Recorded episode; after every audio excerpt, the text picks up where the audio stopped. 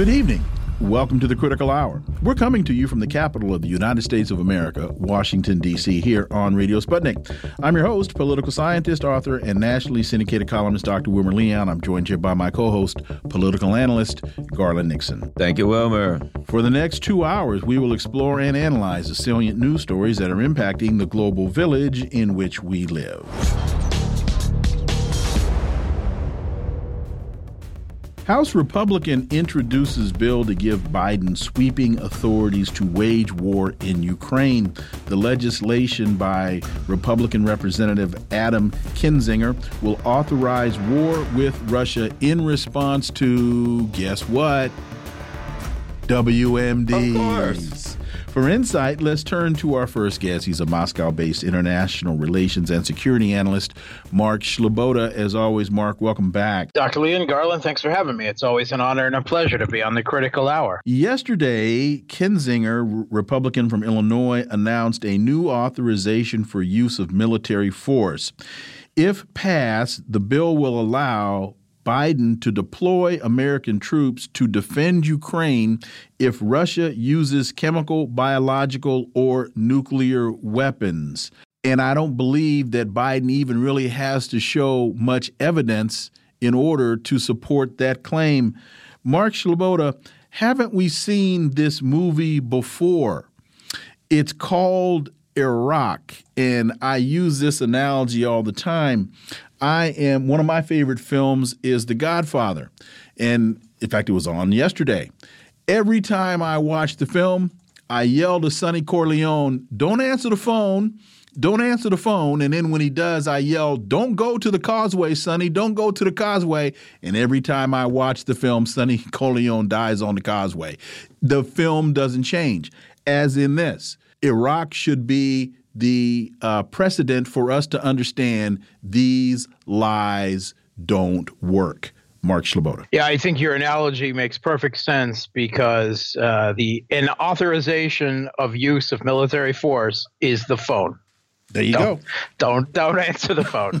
All right. So I mean, we we have an author another open-ended authorization of use of military force uh, passed in you know uh, the early 2000s that is still being used to justify uh, U.S. Uh, military uh, force occupation of Syria all over the Middle East, right? Um, and uh, this is you know something that anyone who has any fear at all of uh, conflict with Russia and the spiral down into nuclear conflict that that could cause uh, should should make you afraid because it makes me afraid. Um, the there is absolutely no oversight or you know um, means of determining the use of chemical weapons uh, in this, uh, or or any other type of weapons, weapons of mass destruction, in this authorization for use of military force. And we have already heard more than one claim uh, coming out of Ukraine, including uh, one from the uh, leader of Azov um, in uh, Mariupol, claiming that Russia used chemical weapons. Uh, now, never mind that no one paid them any attention at the time um, you know, you can see where this type of crying wolf scenario uh, can be used to justify, well, in this case, uh, the, the wolf from across the Atlantic getting involved in this conflict directly. Um, it is a formula for disaster because it is a red flag signal to just like happened in Syria, for every radical in the country, or or or the the radical uh, in in Bankova in um, uh, Kiev, uh, Zelensky, uh, saying that if some type of chemical weapon is used in the country by someone, and the blame can be cast at Russia, um, then uh, that is what will trigger a U.S. military intervention uh, against, and which would mean a NATO military intervention against Russia. And uh, no one knows where what where that goes from there. I mean, we all have an idea where it could go, but we we we just don't know. So this is extremely dangerous. Uh, I sincerely hope for uh, the Russian people, for the American people, and everyone else on the planet that this does not pass through. But I'm afraid that it will. Yeah, it's it's you know right off the bat, uh, you know you the, the Azov battalion will be like, hey, we just got a uh, we just got the word to move forward with the WMD hoax. All right, let's go. Let's get it rolling. Uh, find some uh, some chlorine or something to sprinkle around. Um, uh, it, going down that line of uh, dangerous uh, uh, things that are being done.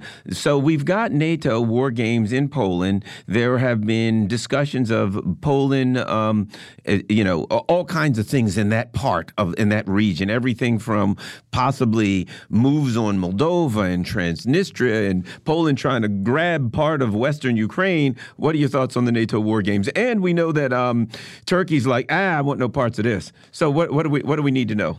Yeah, we what we're seeing is already we are seeing this conflict expand, right?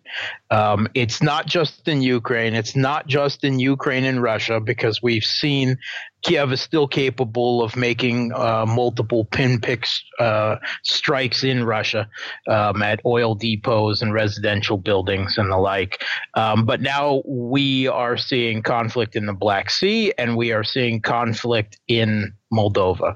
Um, there were explosions in Transnistria, the uh, breakaway uh, region of Transnistria from the early 1990s, um, and there is where where uh, Transnistria is there is an extremely large arms depot, one of the largest, if not the largest, in Europe, that contain, contains a huge amount of weapons that were left over from the Warsaw Pact withdrawal, um, uh, the Soviet withdrawal from the Warsaw Pact um, and which means there is a huge stockpile of weapons. Uh, some of them are, are no longer serviceable. Uh, many of them, uh, including ammunition, may be, and uh, that is supplies that uh, are exactly what the Kiev regime forces are using the most. Uh, Soviet built weapons that they know how to use, how to fix, how to maintain,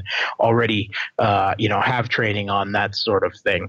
Uh, so the potential for that conflict to expand in there is extremely dangerous. And with the continued flood of Western weapons across the border from Poland into Western Ukraine, Russian strikes in Western Ukraine, and now giant NATO military exercises in Poland right on the border of that conflict, um, you know, where uh, we saw the U.S. president just re- recently visit. Um, there is all kinds of potential here for escalation, both intended and unintended. Going back to your point about the crying wolf scenario, we also saw this in Syria with the allegations that uh, Assad was gassing his own people. But in terms of this current conflict, uh, we all remember it, it, was just a couple of weeks ago that this whole discussion about chemical weapons and the use of chemical weapons was brought up. Uh, unnamed sources in the Pentagon came out and said they have no evidence of such. Victoria Nuland in Congress testifying to the fact that I think she said we have no evidence of such. Uh, and and but still talking about U.S. facilities in Ukraine. So we've already been primed for this allegation. NBCNews.com came out with a, with a with a whole discussion about well we know basically this was a lie, but it was a noble lie because we were trying to beat uh, Putin to the punch. So we've already we've heard the story. The story has already been refuted, but it's still being used as a uh, plausible excuse for the United States to get deeper into this mess. Mark Sleboda. Yeah, I mean, you know, despite it, this being quietly poo pooed by the Pentagon that said they have no evidence that Russia is preparing chemical or um, any other type of weapons of mass destruction uh, for use in Ukraine or anywhere near the country, um, it doesn't stop the narrative, and it it doesn't really, you know, uh, those type of um, withdrawals of comments or corrections, they don't public penetrate the public consciousness, so they don't change the narrative.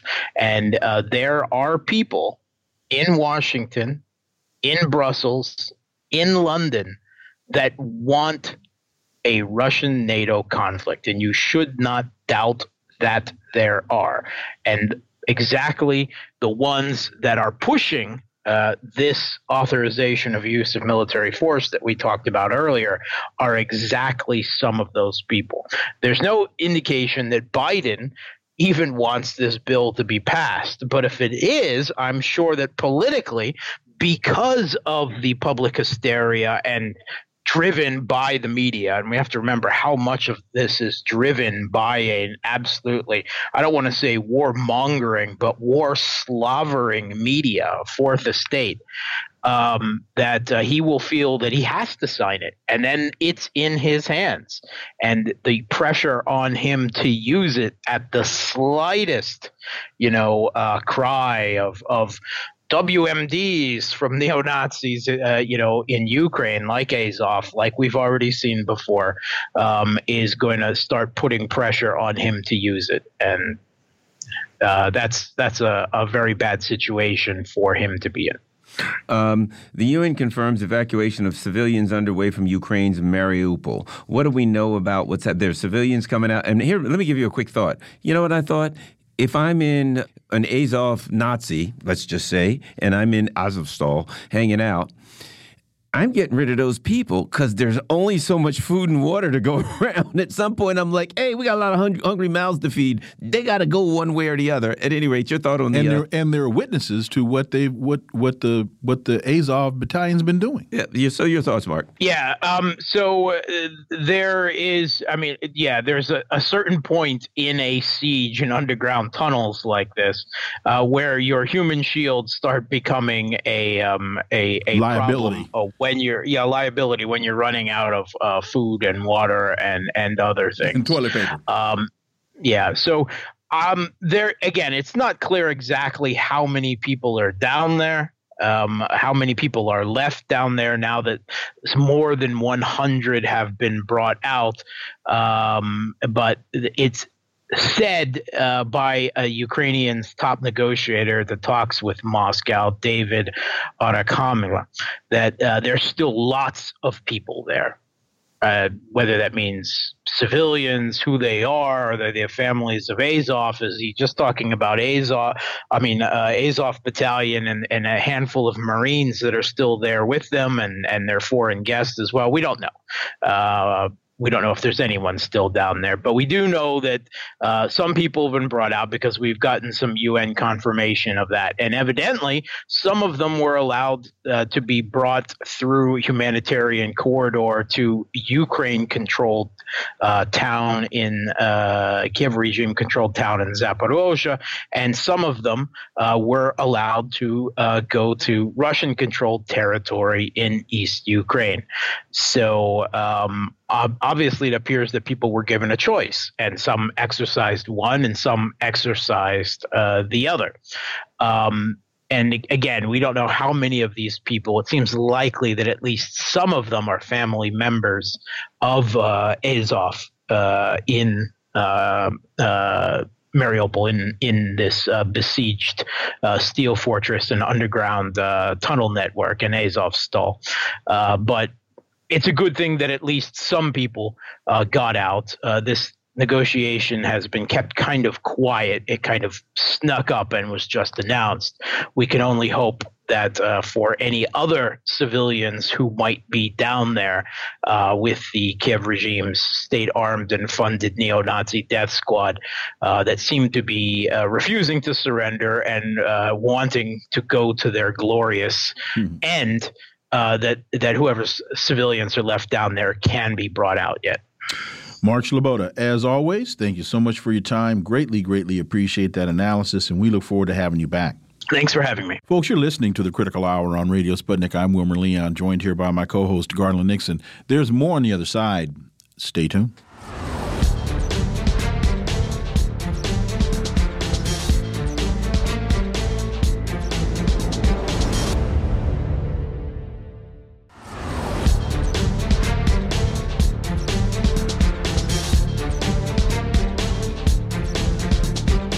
We are back, and you're listening to the Critical Hour on Radio Sputnik. I'm Wilmer Leon, joined here by my co host, Garland Nixon. Thank you, Wilmer. PayPal cancels Consortium News account and may seize its balance. The online payment system gave no warning or reason why Consortium News's account has been permanently limited. PayPal indicated that only if applicable will the balance be returned. What does this say about freedom of speech in the U.S. and the protection of democracy that the Biden administration claims to be defending? Well, for insight, let's turn to our next guest. He is editor in chief of Consortium News and a former UN correspondent for the Wall Street Journal, Boston Globe, and numerous other newspapers, including the Montreal Gazette and the Star of Johannesburg, Joe Lauria. Joe, welcome back. Thank you very much for having me on again. So, PayPal has canceled your account without any prior notice or due process and virtually no explanation, telling you you can't use PayPal anymore they noticed activity in your account that's inconsistent with their user agreement and they no longer offer your services. That's one thing, and that in and of itself would be atrocious. But to add insult to injury, you had about $10,000 in the account, and they're seizing that without due process or explanation. Please explain, Joe Lauria. I wish I could. That's the problem here. How could they do such a thing? Well, I did a, little digging uh, into their user agreement, and I found that they have a section called restricted activities, one of which says uh, it's restricted to provide, quote, false, inaccurate, or misleading information to PayPal, other PayPal customers, or, quote, third parties, which could be the public. So I don't have any firm evidence why they did this, who did it, who was behind this. The explanation given to me by a customer service agent was quite good. She probably told me a little more than she should have. But I think that this uh, is very clearly linked to our coverage of the Ukraine war. And that is because we have not uh, stuck to the one narrative that's being enforced on everyone. And that is that Ukraine is winning the war, Russia is 100% guilty here, and uh, we have to stand with Ukraine. Now, we are not supporting this war, we're not supporting Russia.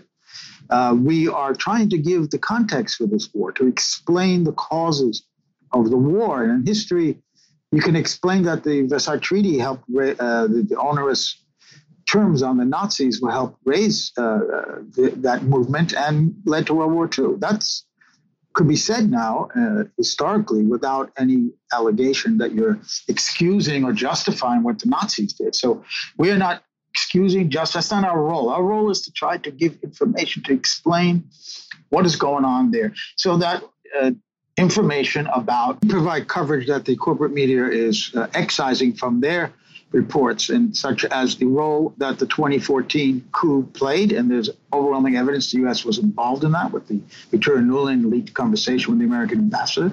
The role of neo Nazis in that society, which is being totally downplayed or excused, even though corporate media ran a lot of articles in 2014 about that. Doesn't matter that they get two percent of the vote in Parliament. They are they are infiltrating the police. Certainly, they're they're incorporated into the state military structure. No other nation on earth that we know of uh, has done such a thing. Uh, and we talk about the causes of the war being that the U.S. ignored and NATO ignored treaty proposals by Russia, didn't even take them seriously, did not do anything to implement the Minsk Accords that would have ended an eight-year civil war against Donbass uh, Russian speakers who resisted that coup. That is never mentioned at all. It's just gone. So we uh, that's the so-called false, inaccurate, and misleading information. I think that PayPal, PayPal, and others are referring to. Uh, in our view, this is not false; it's inaccurate, and it's certainly not misleading. One could say that about the corporate media coverage of the war, but it's not being tolerated to have any other account. It's really a total control of media on the Ukraine war that the authorities in the U.S. seem to be enforcing, and that's very obviously dangerous thing. We're not a very large website. We have mostly 10,000 readers a day, but during the Ukraine war, we've gone up to 40, 20 to 40. People are hungry for a different point of view. And nobody has to agree with us, you know, and I don't know why they just, but they, I mean, the authorities, who's ever behind this, why they don't just agree, just, they should just disagree with us and leave us alone. Let us do our thing. But no, they want to stop any little spark of dissent because it could turn into a fire. It just shows how weak their position is, really, because they know that they're not providing an accurate account of what's of what the causes of the war were, or probably what's going on on the ground either. Although we don't, we try to stay away from that because it's very difficult to know what's happening on the ground. But the causes, the context, this is something that we're not. Uh, uh, not that we're not being allowed to, but they're trying to shut us down, obviously. Now, we asked the customer agent, customer service agent at PayPal yesterday, what two things? Um, was there any, were there any complaints against us? Um, by a government agency or private or an individual? And She said there was no case history that indicated that. So who started this thing? Was this initiated by PayPal? We know that the from public congressional hearings that Facebook and Google and Twitter executives was, were there and testifying and were browbeaten in full light of uh, the cameras that they had to do more to stop this information, mostly from Russia. So, uh, are they doing this behind the scenes with PayPal? We'll probably never know that. And the other question is about the money. What does it mean that they they, if it's applicable, they will get in touch with us after six months to after their review to see whether we can get the money back or not. What does that mean? And she said, uh, I asked her if it was possible they could keep it. She said if there was a violation, it's possible the money can be kept as damages to PayPal. So somehow, if they could, in a convoluted way, uh, argue that uh, they were damaged because they were somehow associated with this coverage that is maybe causing violence in Ukraine because we uh, don't support the right narrative, that they could keep that money. And this is, of course, a completely closed secret process where any evidence they may have is not being shared with us. And they, unlike a judge or a, a jury that awards damages, can award themselves damages that, i.e., our funds that they seize. This is an extraordinary situation. Joe, to me, there's a couple of things going on here. There are a lot of people and organizations that are being significantly hurt by this. But in addition, I see this new Department of Homeland Security Disinformation uh, Government Board as related. And it's exactly what you were saying. You know, there are alternative media sources that are providing information. And when I look at these stories now that pop up on social media and I look at the comments, I see that they are starting to lose, that more and more people are starting to, you know, uh, find uh, facts and to challenge some of these absurd assertions that are being made. And I feel as though that they are getting desperate, that this is part of a desperate pushback. And in particular, I'd like to get your thoughts on this dis- uh, disinformation governance board and how that relates. You mean Mary Poppins? Yeah, yeah. Well, this is just, um, I'll tell you what I think. Woodrow Wilson in 1917 in the Espionage Act tried to get a, a clause in there to actually establish government censorship. And it was defeated by one vote in a Senate committee. So then he put the, uh, later, a year later, he put in the uh, an amendment, the Sedition Act, which, the Alien and Sedition Act, which landed a lot of people in jail for speech. Uh, but that was only short lived. In two or three years, it was repealed. It was clearly unconstitutional. So, 100 years ago, Wilson tried to get it. And today, we have now seen the government censorship that he dreamed of coming true. And why? I think it's because of social media that has a big role. Technology changes the way information from the government or propaganda can be disseminated. In the even up until the, the days of before social media when it was just television especially in the days when there were just three networks it was very easy to tightly control what the government wanted disseminated to the people through private corporate media which they over which they have indirect control we know that they still do but with social media you have two possibilities. People can start their own webcasts, their own publications, and they can get huge numbers of followers on Twitter and Facebook where they can put out a different message. So they've lost control of that narrative, and that makes them very nervous. And also, corporate media doesn't like the competition as well because they their own accounts are now being held up to scrutiny like never before. Before, social media, you might watch a TV report and then discuss it with your coworkers at the water cooler or at home with your friends. But you, that was about the extent of what you could say in your criticism of it. But today, anyone with a modem can now make those criticisms. So this kind of censorship, which is now this Homeland Security Department uh, governance board, uh, misinformation, disinformation governance board, is direct government censorship. Before they were using the social media companies, and in this case, probably PayPal, to and they're going to continue to do that. But they were they were using them as proxies, the way they're using Ukraine as a proxy to fight Russia. So, and that's the Supreme Court decision that said that the government can't do that. So even you know they cannot uh, force or ask or have a, a, non-government entity do what they can, what the government cannot do legally, i.e., censorship, because of the First Amendment. So now they are getting so bold that they've gone beyond that, and they don't seem to care. You look at Joe Biden in 2010 when he was vice president; he said that the government could not indict uh, Julian Assange unless they proved that he stole the government information. If it was handed to him as a journalist, they couldn't touch him. Now he's the president now, and he's still he's still prosecuting uh, Assange won't let him go. So something has changed radically here, and we've moved into a whole new phase of very frightening uh, control of speech in the United States that I thought I would never see. Be honest with you. I dreamed, I thought it might happen, but I didn't think I'd ever see it. I'm very big on in, in trying to highlight the censorship issue because, to your point, in terms of the First Amendment, the government can punish you once you publish, but the government, according to the Supreme Court, cannot prevent you from publishing. Uh, so that right. that is, and, and then also when you look at this executive, this this fitness board executive director, we now have an unelected official who is now acting as though she is, in fact, the Supreme Court as it relates to censorship. And this is a very, very dangerous uh, issue. I hate to use the term slippery slope, but that's exactly what we're on. And there is hardly any well there is pushback to it but it's not resonating to the degree that it should. Well you're actually right. You make a good point. That's called prior restraint. And the exactly. pentagon papers supreme court decision ruled that you cannot stop a publication beforehand from publishing something. If they should break a law like the espionage act then you can prosecute. And there were almost were prosecutions in the pentagon papers case uh, of the new york times.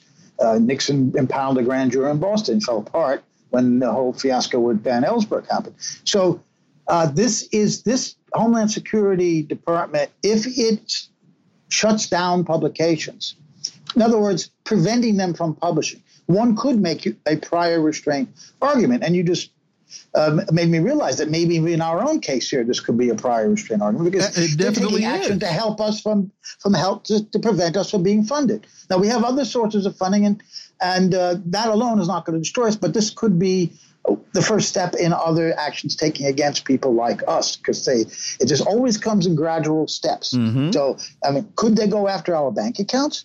And now there's no laws here. This is the thing. You could put sanctions on a russian oligarch or you could st- you could seize 300 billion dollars in Russian assets inside the U.S. There is a law. I mean, the Congress passed laws. There are sanctions laws, and the Treasury Department acts on that. Whether we agree with it or not, it's legal. But I, I should mention that you know, and I don't want to equate U.S. with Nazi Germany, but the Nazis justified a lot of their crimes with laws. There are racial laws, for example. So you could make up a law that would allow PayPal to do this. If they if they lose this case, now there is a class action suit going on now. It was begun in January in California. Uh, three people, I believe, have sued PayPal for doing exactly what they did to us. And there was a fourth, and he was a world, world poker champion, and he uh, started asking other people to join in, and then they just gave him his money back so he'd go away. Um, so there are there is a chance there is apparently at least one legal process against this behavior, but who knows if they don't come up with laws in this environment we're in now. Start making laws to justify criminal behavior, and then it's no longer criminal. You have a couple. You have a First Amendment process here. You have a I think a Fourth Amendment due process uh, issue here, and it's important to realize people forget that the uh, Bill of Rights was written and designed to protect the American citizens against action by the government. That's why many of the Bill of Rights are called negative rights because they start with the government shall not. Not all of them, but many of them start with the government shall not. And the reason was because the framers of the Constitution were very concerned about the government overreaching, overextending its power, acting like a king or a, or a uh, independent sovereign against the will of the people. And that's what's actually been done to you. Go to go to Hugo Black's opinion in the Pentagon Papers case, in which he says, and I'm paraphrasing, that the government gave the First Amendment and the power to the press to to uh, censure the press, not so that the government wouldn't censor they're their the, the press. You see, the, this is it, it's for the government, the governing. It's the press. Press is for the governed, not the governors. We are protected by this First Amendment, so that this very thing doesn't happen. I'd be very surprised if this is not challenged in court. Joe Lauria, thank you so much for your time. Greatly appreciate that analysis. Uh, we look forward to having you back. Okay, thank you very much, you guys. Thank Good you. to talk to you. Thank you. Folks, you are uh, listening to the Critical Hour here on Radio Sputnik. I'm Wilmer Leon. I'm joined here by my co host, Garland Nixon. There's more on the other side. Stay tuned.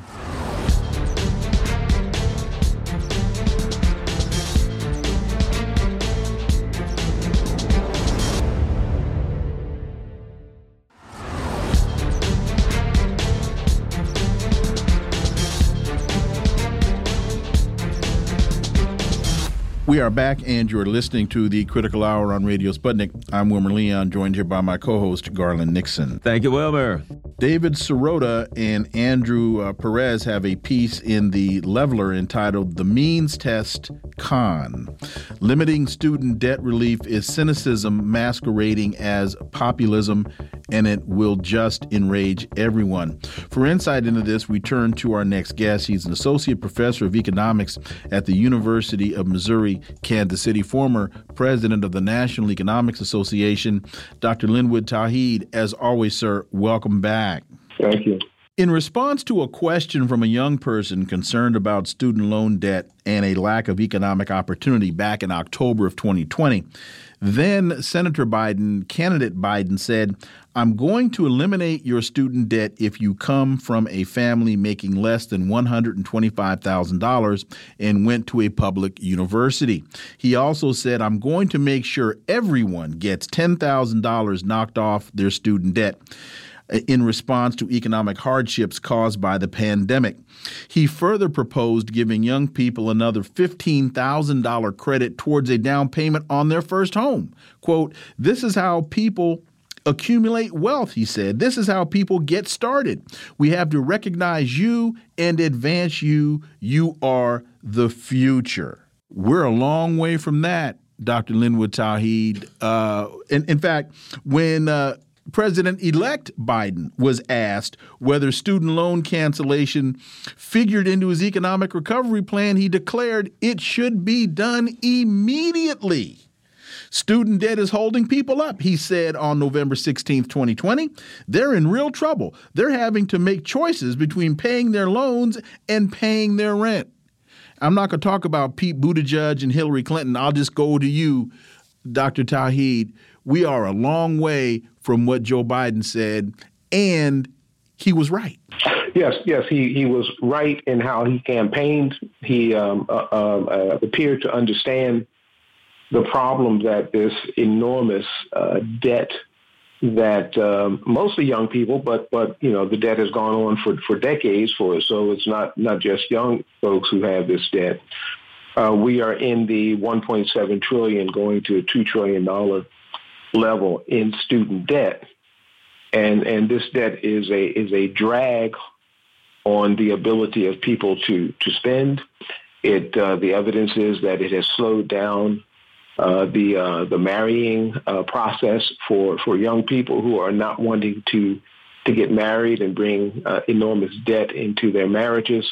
It certainly slowed down their ability to to buy homes, and of course, it, it, it exacerbates that if they can't um, uh, pay their debt because they're they're not working or not making sufficient income and uh, they they go into default, then that of course affects their credit for a significant amount of time, making it unable for them to buy homes. And most Americans have uh, built their wealth through home ownership. And so, so this, this student debt has a tremendous drag on the economy, uh, present and future.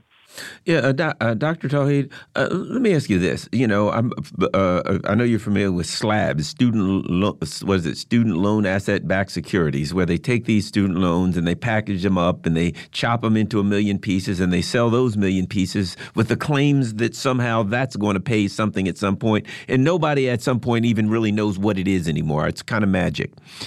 I've thought that maybe there's no real way. Two things I'll throw at you. There's no way to really forgive them because they're all chopped up into asset-backed securities, and that would the you know spiral out of control and fall downhill. And number two, even if you did it, the fundamental system in five, ten more years, you're going to have the same thing over again because you're talking about a systemic problem that's just going to recreate that. And what are you going to do? It's almost like 2008. You create this monster, it blows up, and then you just buy it out every so many years. At any rate, your thoughts? Yes, yeah, there, there's evidence uh, showing that the the huge increase in, in the expense of education is being funded by by the quote ability or the availability of student loans. So we have a we have a churning process where uh, uh, student loans are, are being made available, and uh, you, you, can't get to get to college unless you get a student loan because the, the tuition and, and, costs are so high.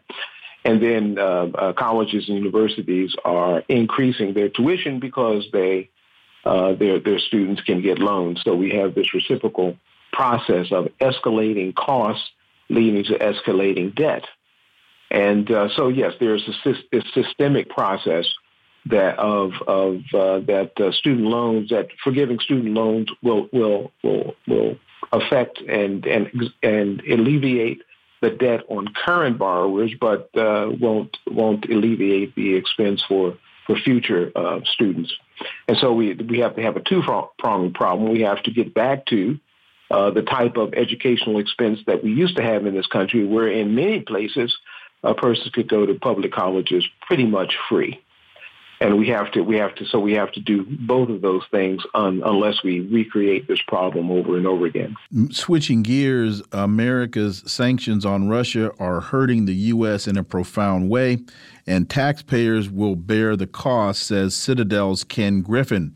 While the west's retaliatory sanctions squeeze russia's economy they will have repercussions on the U.S. that its citizens will pay for, according to Citadel CEO Ken Griffin. He starts off by talking about America is weaponizing the U.S. dollar. Your thoughts, Dr. Tauheed? Yeah, I want to kind of push back on, on that a bit in terms of the U.S. weaponizing the dollar as if this is a new thing. The, the, the, dollar has been has been weaponized since since the end of World War II, when when the dollar becomes the default uh, uh, primary currency in the world.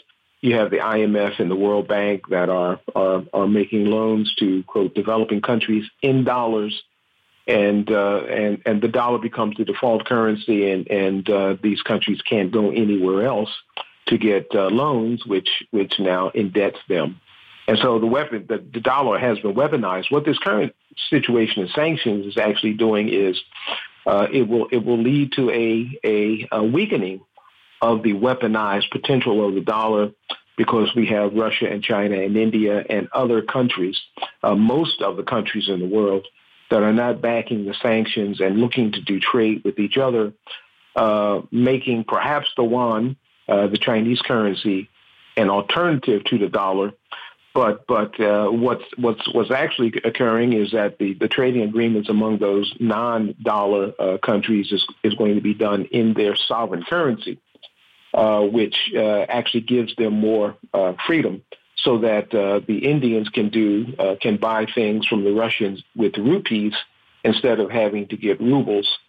And, and so the dollar becomes the currency of the West, of, of the U.S., and, and the euro, uh, and the rest of the world will will, will be moving uh, away from dollars as as that um, as that system is being built of trade uh, outside of the dollar. And so uh, this this current sanctions is actually moving uh, into a process of de-dollarization, which which makes weaponizing the dollar even more more difficult. You know, one of the things that's talked about now and, and is, of course, de-dollarization and the fact that the dollar could at some point become no longer the reserve, the world's reserve currency. And you know, there's all kind of speculation. Well, that would then mean total collapse, or oh, we'd be okay, or what have you. In your opinion, in your expert opinion, if that comes to pass, what does that mean for the U.S. economy? What does that mean for the average person? What's the reality? Is that complete economic disaster for all of us, or does it just change the paradigm in a way like when the when the pound sterling crashed and the and and the Brits had to abandon their imperialist notions? Well, what what what happens is is that you know the dollar and the strength of the dollar and and the U.S. currency becomes a reflection of their ability to trade with other other countries. And so, as as we enter a, a multipolar world in terms of trade, and we have uh, you know uh, developing countries that are doing more trade with uh, with Russia and China than they are with the U.S. Um, that that will have an effect on the U.S. economy. For example, uh, you can buy a T-shirt from uh, made in China for five dollars if uh, if if uh, the U.S. is no longer buying its T-shirts from China and is in trading ag- agreements with Euro, then that that that that T-shirt from Germany is going to be fifty dollars. And and so if if we have a, a trading block between the U.S. and and the um, European Union, instead of trading with countries that can make these goods cheaply, then the prices of goods in this country are going to uh, are going to accelerate. We will have extreme inflation uh, in this country uh, as a result of. And now, that, what that means is that the value of the dollar has has declined in the world market. And so, uh, it, the, the roundabout effect of the of the dollar is caused by the inability to to to trade with countries that the U.S. is currently trading with because they've they've de-dollarized and begun to trade in the Eastern, the Eurasian bloc instead of the European American bloc. The Fed will plunge the U.S. into a major recession by hiking rates above 5%. Deutsche Bank predicts the Federal Reserve will plunge into this recession. Uh, the lender's economists led by David uh, Folkerts, uh, Landau, said in a note last week they believe the Fed will have to raise interest rates much higher than analysts currently expect to successfully stamp down on inflation. Your thoughts, Dr. Tauheed? Yes, uh, the current the current uh, federal funds rate, the interest rate that the Federal Reserve charges to to banks for to borrow, is a half a percent. Um, uh, the the Fed has uh, has about six more interest rate hikes that is projected for 2022. Uh, if each of those interest rate hikes goes at a half a percent, uh, we end up at the end of the year with a three and a half percent uh, interest rate. Now, this article is is is uh, projecting interest rate hikes above five percent, five and six percent, and and that that can happen if the Fed is even more aggressive than than it has planned to be because it, it can't get a handle on inflation. And certainly, any interest rate hikes uh, uh, that that end up being five and six percent at the at the end of the year are, are, are going to are going to cause a, uh, uh a recession and may not have very much of an effect on on inflation because the current inflationary situation is not a demand-driven inflation. It's not. It's not that people have too much money. It's a supply-driven inflation. And and when you raise interest rates, you you you you do two things: you suppress demand, but you also suppress supply. And if you suppress both of those, there's no reason for the cost of goods uh, to to decline. So we can end up uh, not only with uh, recession, but we can end up with inflation, what we what we call stagflation, which is the the worst of both possible worlds. Uh, Deutsche Bank is predicting that this will happen in 2023. Um, I actually think that is going to happen sooner, uh, by, because the supply chain crisis is not going away. That's also adding to inflation. And then we have the, the, the sanctions, uh, the Russian sanctions. Yeah, July 1st, if we if they say that there's two straight um, two quarters, then I kind of think we're there. Yeah, we, we, we've had a decrease in, in, in gross domestic product for the first quarter of uh, 2022. A recession officially is two consecutive uh, declines in, in, in gross domestic product. And so if this if this second if this quarter we're in now uh, ends up in a decline, we are officially in a recession. That's the beginning of the recession. Recessions, of course, can go deeper and deeper into into depression, which is there's no official designation for depression because that would be politically suicide. Uh, but uh, but if the, if the recession starts now, uh, we can end up in very bad situation by the end of the year. Whose interests are being served by attacking the problem in this manner? Yeah, the, the interest of finance is being being served because banks, uh, lenders, uh, the, the, the, Can charge the, more. the value of the money, yeah, the, yeah, the, the value of the money that they receive in return uh, for their loans uh, is is depreciated by inflation. Okay. Uh, of course, what the, those who get hurt on the other side are, are workers Okay. uh, who are who are hit by inflation, but also uh, recession uh, causes unemployment. Dr. Linwood Tauheed, as always, sir, thank you. Really appreciate it. Look forward to having you back. Thank you. Folks, you're listening to the Critical Hour on Radio Sputnik. I'm Wilmer Leon, joined here by my co host, Garland Nixon. There's more on the other side. Stay tuned.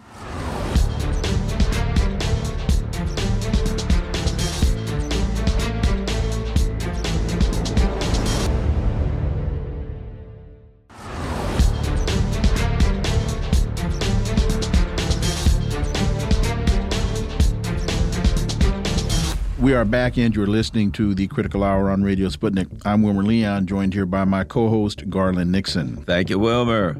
There is an open memo to the president. You'll find it at antiwar.com. And uh, Intel vets, nuclear weapons cannot be uninvented. It opens mainstream media have marinated the minds of most Americans in a witch's brew of misleading information on Ukraine and on the exceedingly high stakes of the war. For insight into this, let's turn to our next guest. He leads the Speaking Truth to Power section of Tell the World, a publishing arm of the Ecumenical Church of the Savior in inner city Washington. He served as a CIA analyst for 27 years, from the administration of Kennedy to that of George H.W. Bush. His duties included sharing national intelligence estimates and preparing the president's daily brief, which he briefed one on one to President Ronald Reagan's five most senior national security advisors from 81 to 85. Co founder of Veteran Intelligence Professionals for Sanity and co author of this piece. Ray McGovern, as always, Ray, welcome back. Thank you. So, what is it that motivated you all to draft this open memo to the president? Well, as most folks know, we have this record of warning presidents when they're about to do something really stupid. Uh, on the day of uh, Colin Powell's speech to the UN, 5 February 2003, uh, we got together and, and wrote that same day an appreciation of the, the speech as being far from what was necessary to justify any kind of war.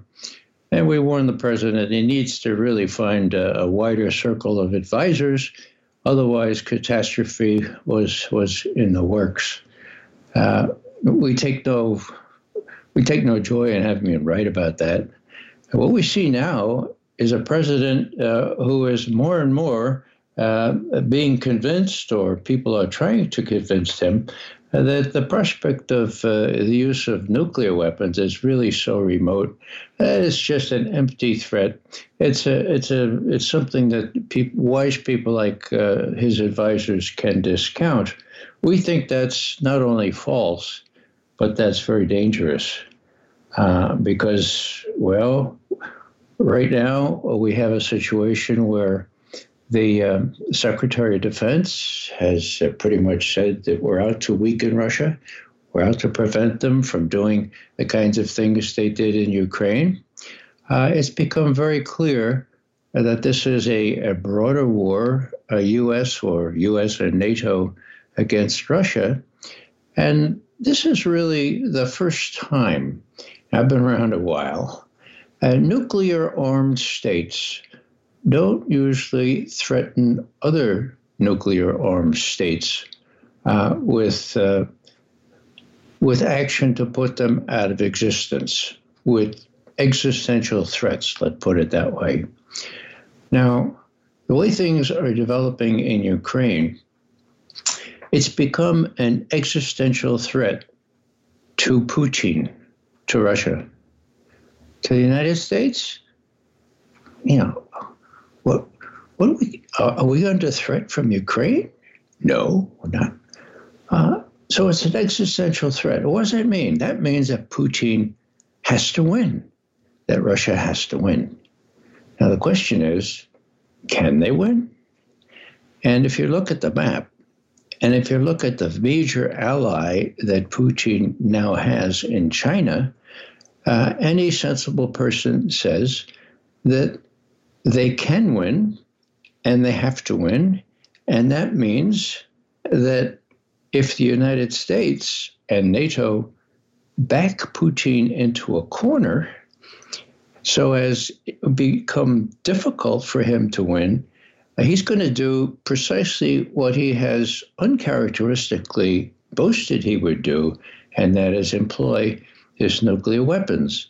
Now, they don't have to be the big thing. He doesn't have to shoot off the ICBMs, uh, but he has these incredibly, incredibly fast-moving hypersonic missiles that can pinpoint uh, someplace in, in Europe and, and destroy it. And uh, just to, to show that he's well equipped to face down any threat. So it's become really, really parlous, really, really dangerous. If Putin, if uh, Biden has been given the idea that they can wear Russia down, that they can send in billions and billions of pounds of weaponry into Ukraine, uh, that weaponry, I'm sad to say, is going to be blown up as soon as the Russians detect it coming across the border. I mean, that's good for the weapons manufacturers. They'll have to make still more, just like they did when Petraeus's well-trained troops left the left the battlefield and left all those other weapons we we we supplied to the Iraqis and the Afghans in the field. So the only people that benefit from this whole thing is the MICIMATT, the military-industrial congressional complex, and uh, uh, it's just not going to be very smart if Let me just do a little prediction here. In the next week or two, military analysts that I trust say that Russia going to start winning big time. When they flush those people out of the bottom of that pit in Mariupol, uh, there may be NATO advisors among them. Uh, there will be a plethora of people from the Azov battalion, the neo Nazi folks. So, not only that, but they have the upper hand in the South and in the East. So, what's going to happen? Well, America's going to be totally confused because we've all been led to believe by the media that we're winning, that Russia's taking it on the chin. So, what's going to happen? Well, what I fear is going to happen is a false flag attack, which would be blamed on Russia, uh, WMD, probably chemical weapons, and Biden will be a war president once again, and not least, he'll seem real strong as the midterm elections approach in November. Uh, that's my fear. Uh, it's not really my prediction, but uh, things are, are deteriorated to the point where that is almost likely. You know, one of the things you say is you would be well served if, in, in, this article, if you widen the discussion beyond the circle of advisors clearly bent on a war for which we see no compelling reason and from which we believe the unintended consequences are likely to be catastrophic. It reminds me, that brings me back to General Tommy Franks saying that Douglas Feith, Feith was the stupidest man on the face of the earth. I, it seems glaringly obvious that Joe Biden has surrounded himself with a bunch of Douglas. Um, your thoughts on who he could talk to and if there's any possibility of that happening? He could listen to this show. Oh, there you go. Ray. well, he could listen to this show. I mean, we have had uh, Scott Ritter You've had other people on who know a little bit about the military situation. Let's face it, none of his advisors ever put on a uniform, for God's sake. I mean, except if you know you, you include General Milley, and his uniform doesn't fit anymore in many senses. So we've got a bunch of nincompoops uh, who think they know everything and don't know anything about war, as opposed to the Russians who you know suffered 26 million Soviets killed in World War II. We're celebrating the 77th anniversary of that next week.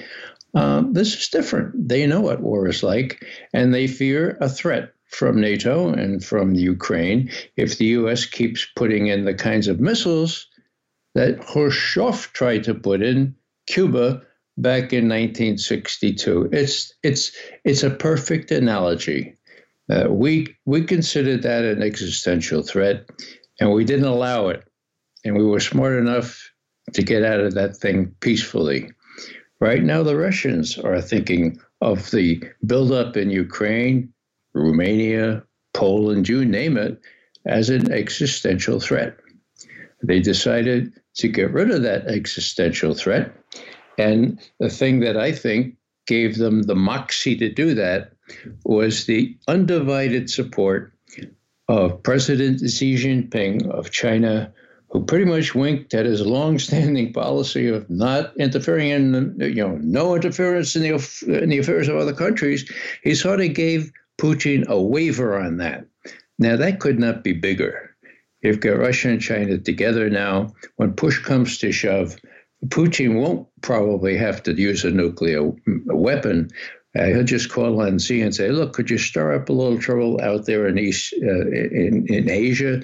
Because uh, even even people like General Milley uh, will shy away from a two front war and that should calm down things back here in Europe. You offer in this memo a 12 point fact sheet, and you write Some of us were intelligence analysts during the Cuban Missile Crisis and see a direct parallel in Ukraine.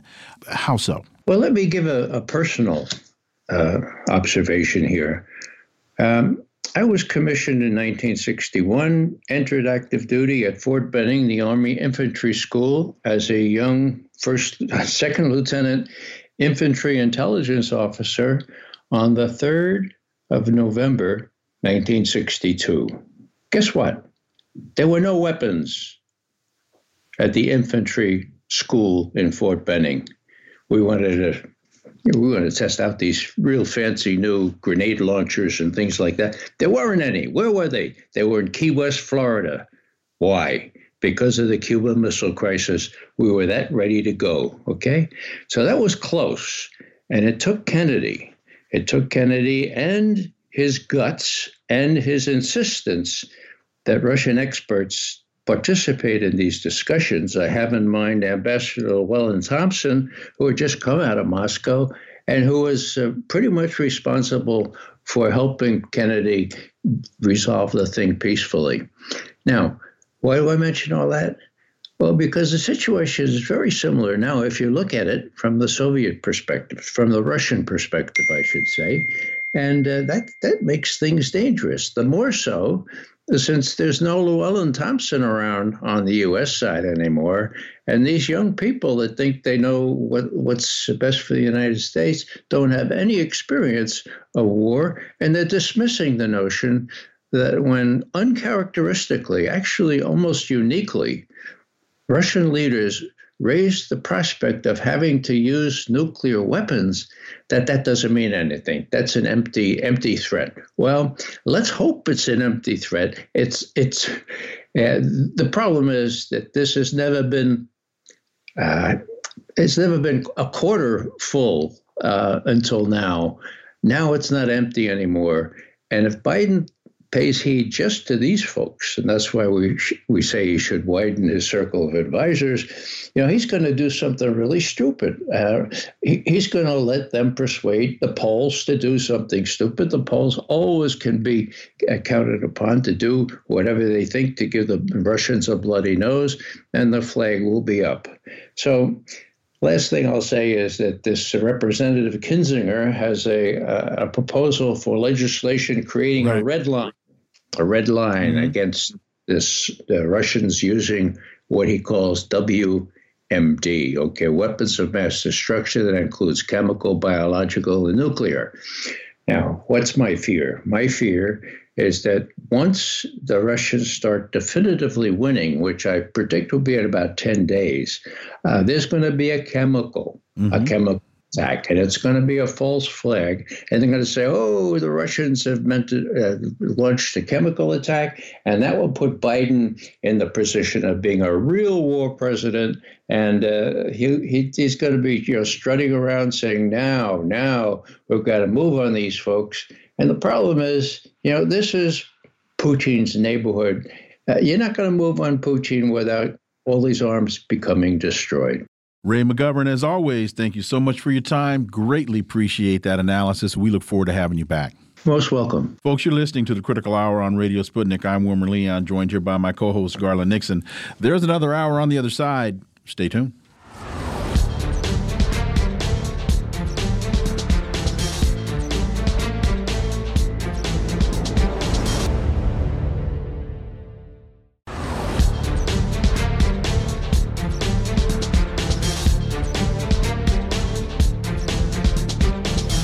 We are back, and you're listening to the Critical Hour on Radio Sputnik. I'm Wilmer Leon, joined here by my co host, Garland Nixon. Thank you, Wilmer.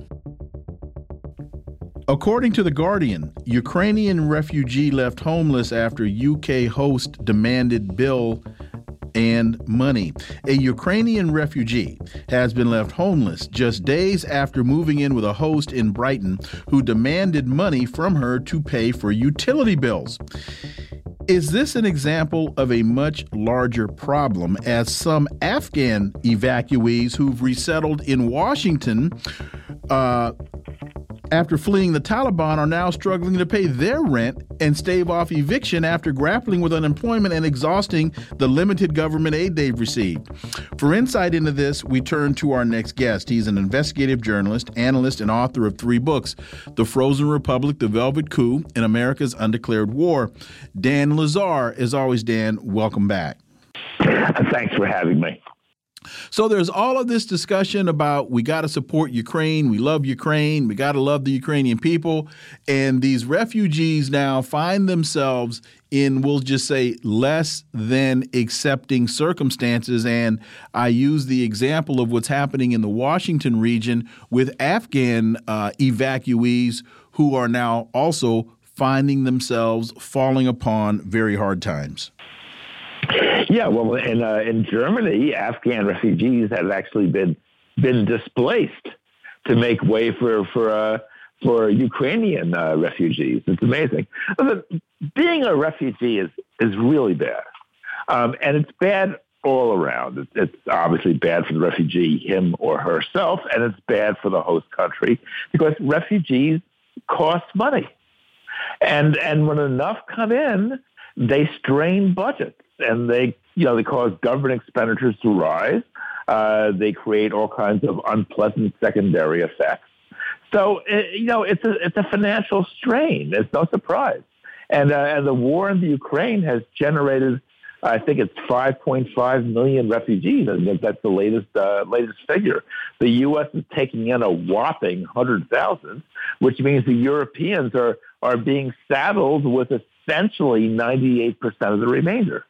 Um, and this is not the first time this has happened because in 2015, uh, U.S. policies in the Middle East uh, created a giant wave of refugees uh, from the from North Africa, and the Middle East, into uh, into Europe. Uh, it led tragically to hundreds of deaths of people, you know, people who were trying to cross the uh, the Aegean or the Mediterranean in small boats and, and drowned. Um, it created a racial tension. Uh, it created a lot of really bad stuff. It created a, a powerful xenophobic backlash, which is still being felt in uh, in Europe. Um, so, so the U.S. created the, the two, 2015 crisis due to its own unnecessary wars in the Middle East, Iraq, Libya, Syria, etc. Um, and, and now it's doing the same thing by creating, laying the basis for uh, a, a, completely unnecessary war in the Ukraine. I not don't want to let Vladimir Putin off the hook, but nonetheless, the U.S. and NATO are 90% responsible for this, for this calamity. Dan, we see some chickens coming home to roost. There's an article Poland's resources running dry as UK, Ukrainian refugee crisis continue. Vo uh, volunteers aren't showing up as frequently. Housing is harder to find. Jobs are scarce, and schools are nearly out of money. Gee, who saw that? Who didn't see that coming, Dan? And here's my point. It, this is not rocket science The Russians were like, look, you're turning Ukraine into a military base to attack us.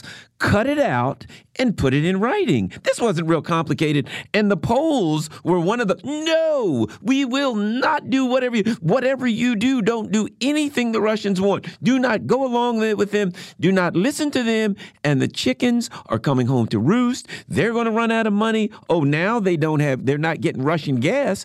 And the last I heard, they were getting secondary Russian gas from the Germans, and the Russians are like, we're going to put a halt to that. So the chickens are coming home to roost. And I believe, I mean, God knows not having gas is going to destroy the industry in Europe, which, of course, we know the neocons want.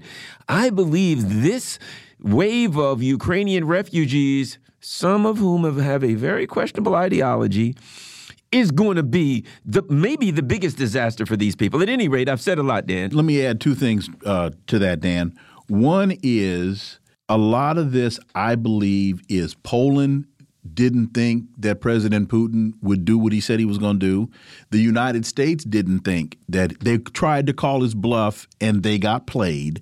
And the second part of this is I think this also this this refugee crisis highlights the fact that it's never really about the people that we claim it's about. That the people are merely fodder for imperialist interests. Um, Poland Poland is a, a sick country I mean, uh, it's it's dominated by Yaroslav Kaczynski, this, this this party leader of the Law and Justice Party, this really strange guy whose twin brother died in a plane crash in I think 2012 in uh, in Russia. That that that his twin brother blames on Russia, even though there's absolutely no evidence that it's the case. The, the, the, the crash was an accident. It may have been due to the fact that the, the politicians on board were pushing to, to uh, pushing the pilot to land in a fog shrouded airport, which is an extremely risky thing to do. But Poland is seized by a powerful anti Russian animus. It has looked to the U.S. for support, and the U.S. has encouraged that animus over the years. Poland should have striven for a modus vivendi with Russia. Instead, due to its alliance with the U.S., it has embarked upon the most hateful, confrontational policy with that country. And as a result, all hell is breaking out. Poland finds itself, um, uh, you know, flooded with refugees. Uh, it finds itself in grave danger of being dragged into a war, which will result in national ruin um, and it's finding the U.S. is very happy to fight this war from afar while letting its allies bear the risk. So, so, so Poland's, Poland's foolish, reckless policy has essentially brought it to a dead end. And, and the only, the, the people who deserve blame for that are the far right, bigoted, anti Semitic, anti communist people who run that country. Speaking of those people, uh, there's an uh, interesting article. Z uh, Zelensky, grateful to Azov neo Nazis, claims Ukraine hardly has any radicals. Here's the thing as I see it right now, what I think we're all saying is this the U.S. went in there and used these Nazis and Russia hating people, it used their anger and hatred against Russia, twisted it around behind their back, used it behind them, and now it's allowing them to destroy themselves, hopefully not destroy them all. But in the same way that the Ukrainian Nazis have been used, the the the far right in Poland is being used, and they're like, "Yay, the U.S. is on our side," and the U.S. is like, "Yeah, we're on your side, all right, you suckers." And now they're they're being destroyed, and I guess they think the United States is going to help them out, as did the Kurds in 1991. I suspect they will learn. Your thoughts? Yes, I mean, first of all, number one is the is this this this U.S. line, this NATO line, that that that Nazism in the in the Ukraine is a figment of Russia's imagination that is complete nonsense. Complete nonsense. Uh, Stepan Bandera, the, the country's uh, pro-Nazi wartime collaborator leader, is a very popular figure in much of the country. I mean, uh, dozens, literally dozens of cities have put up plaques or statues in his honor. The, in 2019, um, the city of Lvov in the western Ukraine, which is the, the capital of Ukrainian ultranationalism, declared 2019 to be the year of Stepan Bandera. Bandera killed thousands of Jews and upwards of 100,000 Poles, by the way, as part of an ethnic cleansing operation that broke out in mid 1943. So, so the, the idea that this is all a figment of Russia's imagination, that it's Russian propaganda, is is the the big lie straight out of Orwell.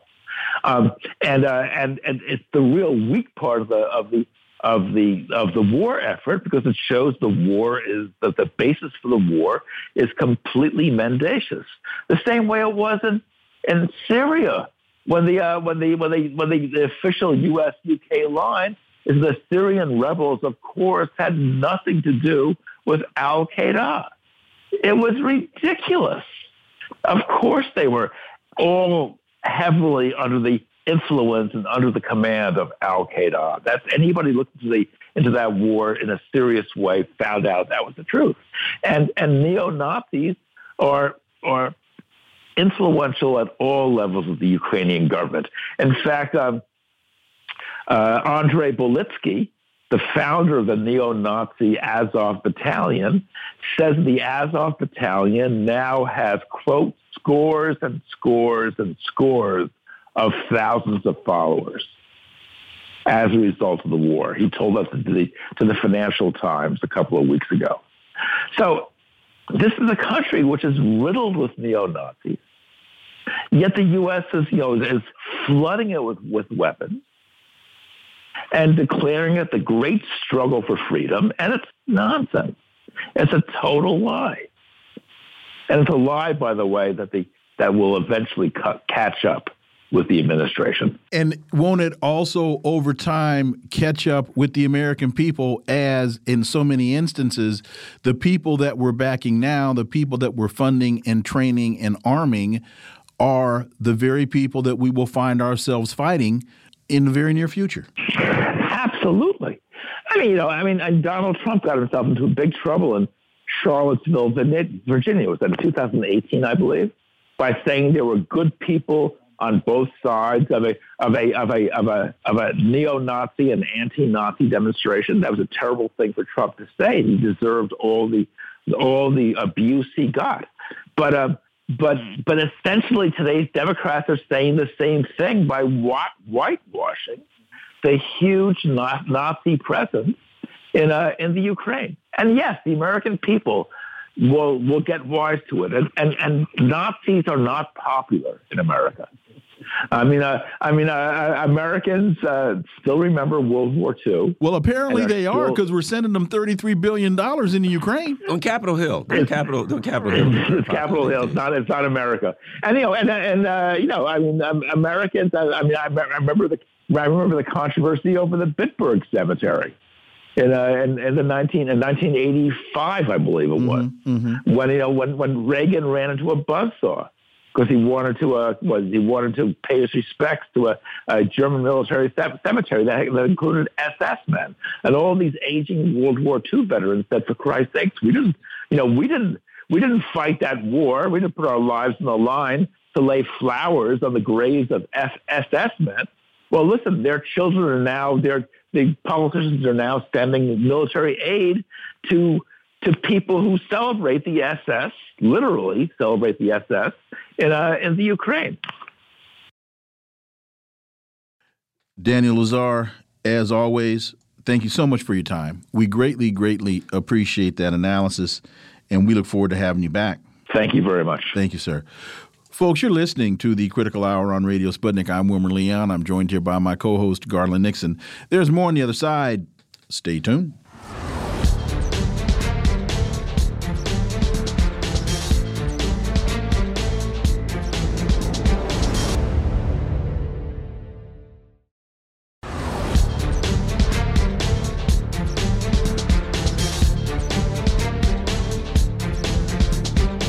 We are back, and you're listening to the Critical Hour on Radio Sputnik. I'm Wilmer Leon, joined here by my co host, Garland Nixon. Thank you, Wilmer.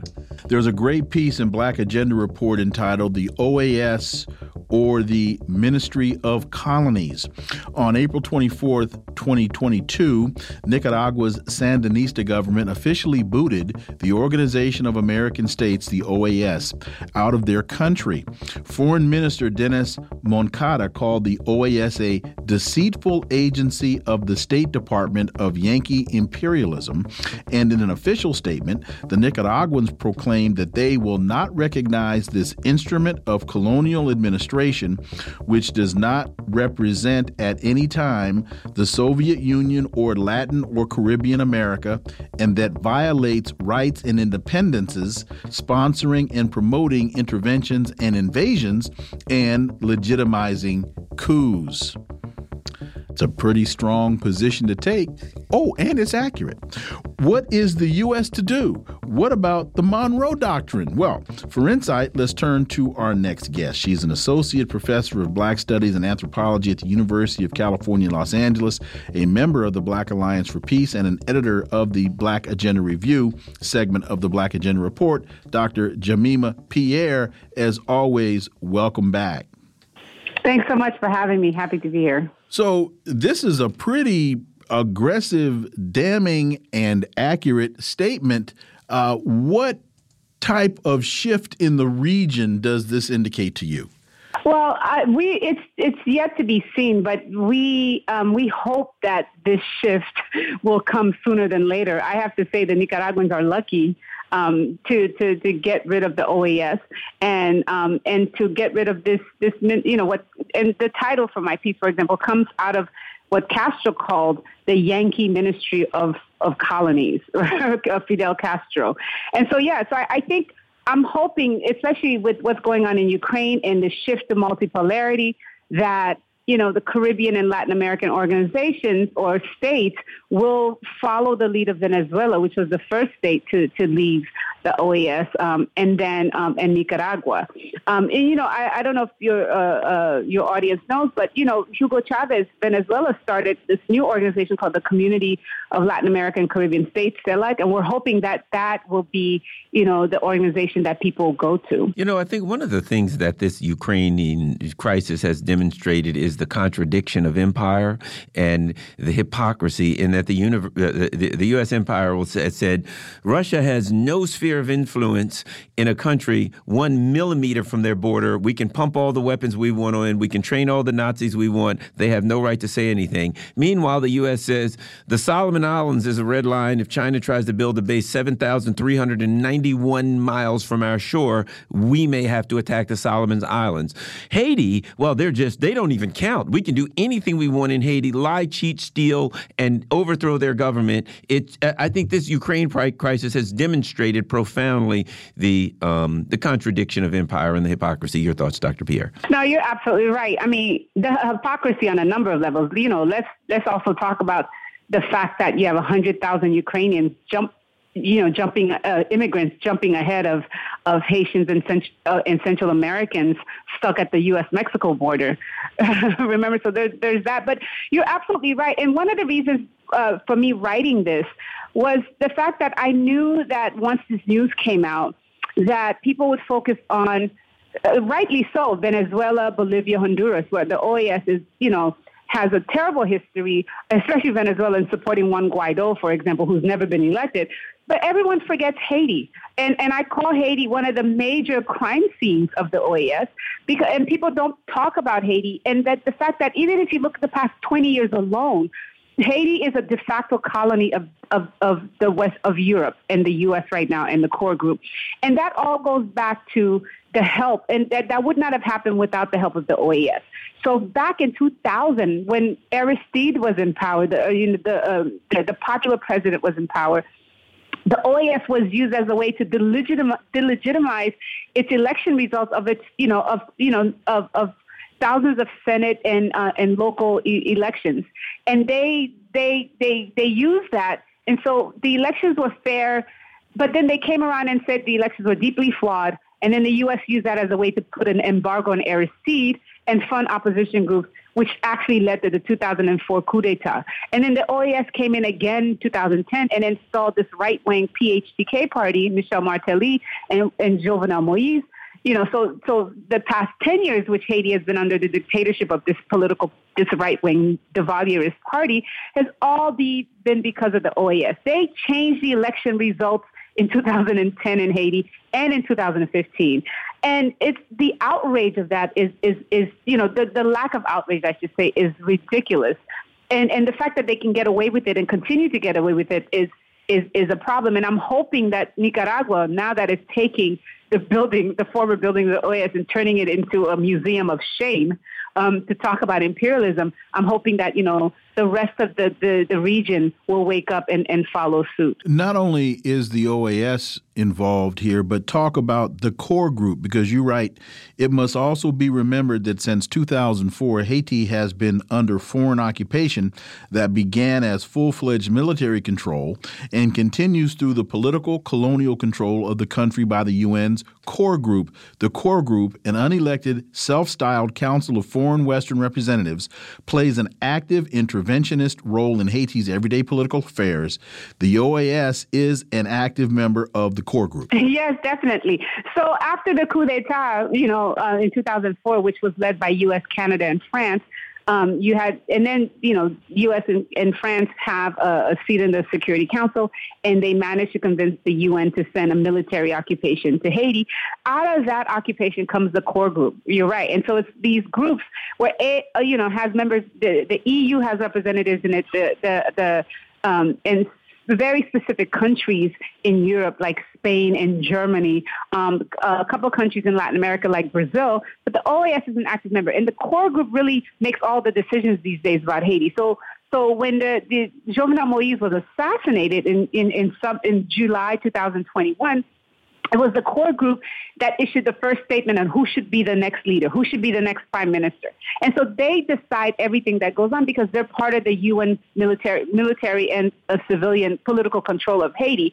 And the OAS is always brought in under the guise of, you know, we're here for election support and democracy. But the OAS is, you know, carries out, eh, you might as well say it's just the U.S. that runs the core group because the OAS is an instrument of the U.S. The U.S. pays the most money to it.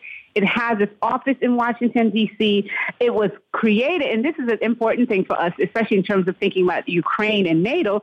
It was created a year in 1948 before NATO which was created in 1949, but it was also supposed, it was a right-wing organization from the very beginning that had as original members dictators like Somoza in Nicaragua and Batista in Cuba. And so this was a right wing organization that the U.S. created in the region before it created, you know, its, uh, its, its, its the NATO in Europe.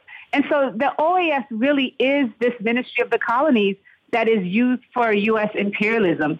And I think the more people know this, the, the better. And, and, and that's why, as with its role in the core group in Haiti, we know that it has a direct hand, especially to this latest uh, Secretary General, Luis Almagro, who's a corrupt um, and right wing um, uh, Secretary General, we know then that we need, you know, major decolonization efforts um, in Haiti uh, to get rid of OAS and the core group. You know, the other thing you write is the OAS is but one of the many Western international organizations that are upholding an unequal racial and economic order. To the OAS, we can add the UN, IMF, ICC, WTO, NATO, and others. Uh, your thoughts on that? That's exactly it. And that's the, the so called uh, rules-based international order, which is white supremacist and European. And you can look at all these organizations, how they impact the rest of the world. The UN, for example, was behind the, the fall of Patrice Lumumba. We can go back to, you know, 1960. The U.S. has always been wielded. If you look at the U.S. UN peacekeeping uh, so-called peacekeeping missions. They're in all these places in the global south and Eastern Europe where the, where the U.S.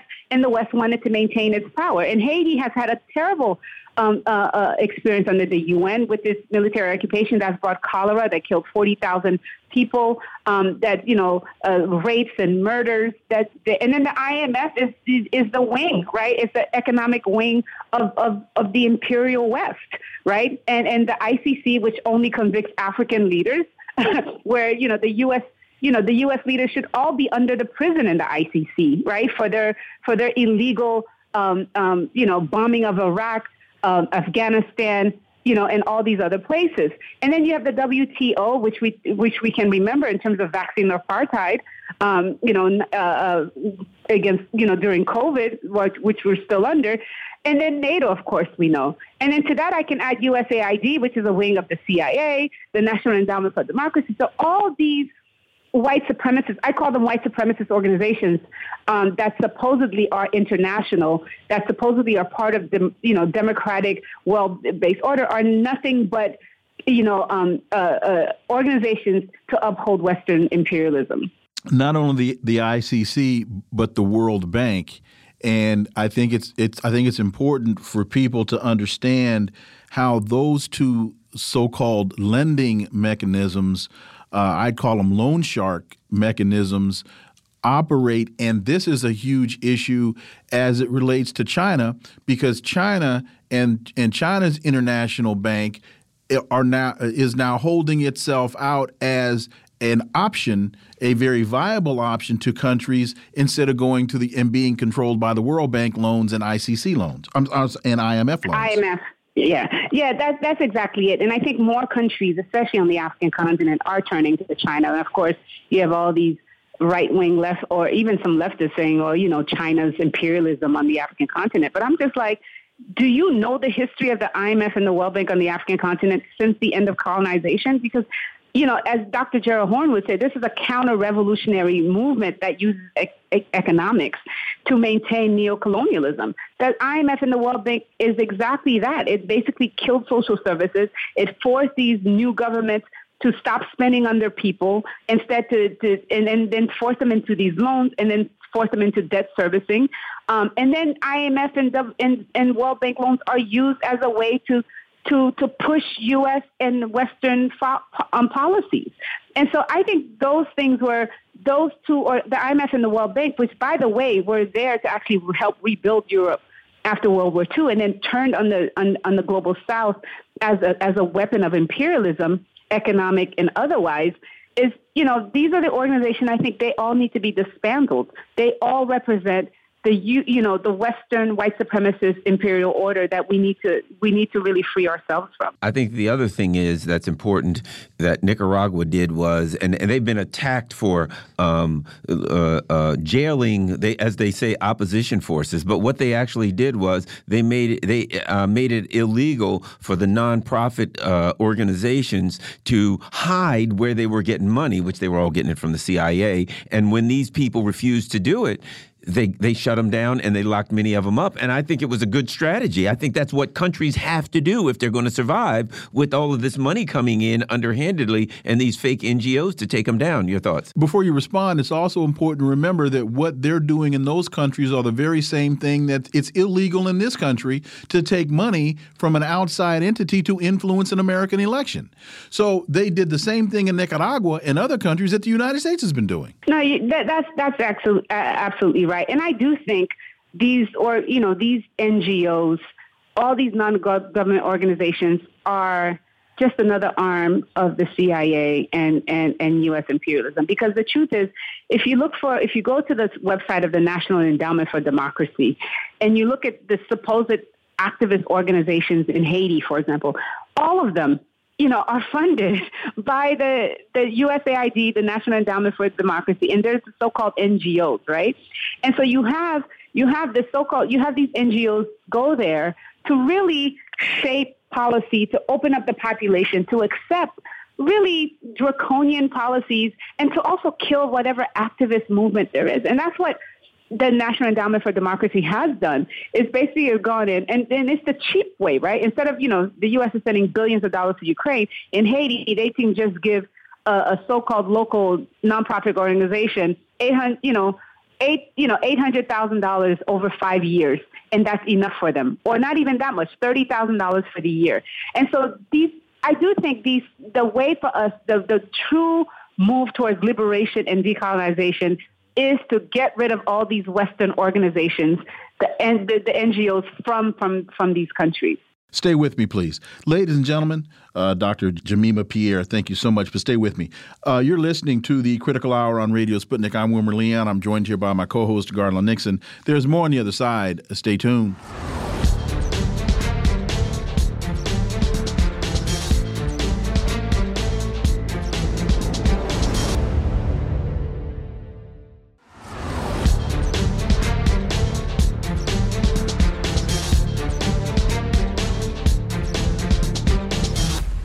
We are back, and you're listening to the Critical Hour on Radio Sputnik. I'm Wilmer Leon, joined here by my co host, Garland Nixon. Thank you, Wilmer. Eight months on, Taliban's rule is far from stable. Resistance groups are mounting an increasingly potent challenge to the Taliban and may have Pakistan's clandestine support.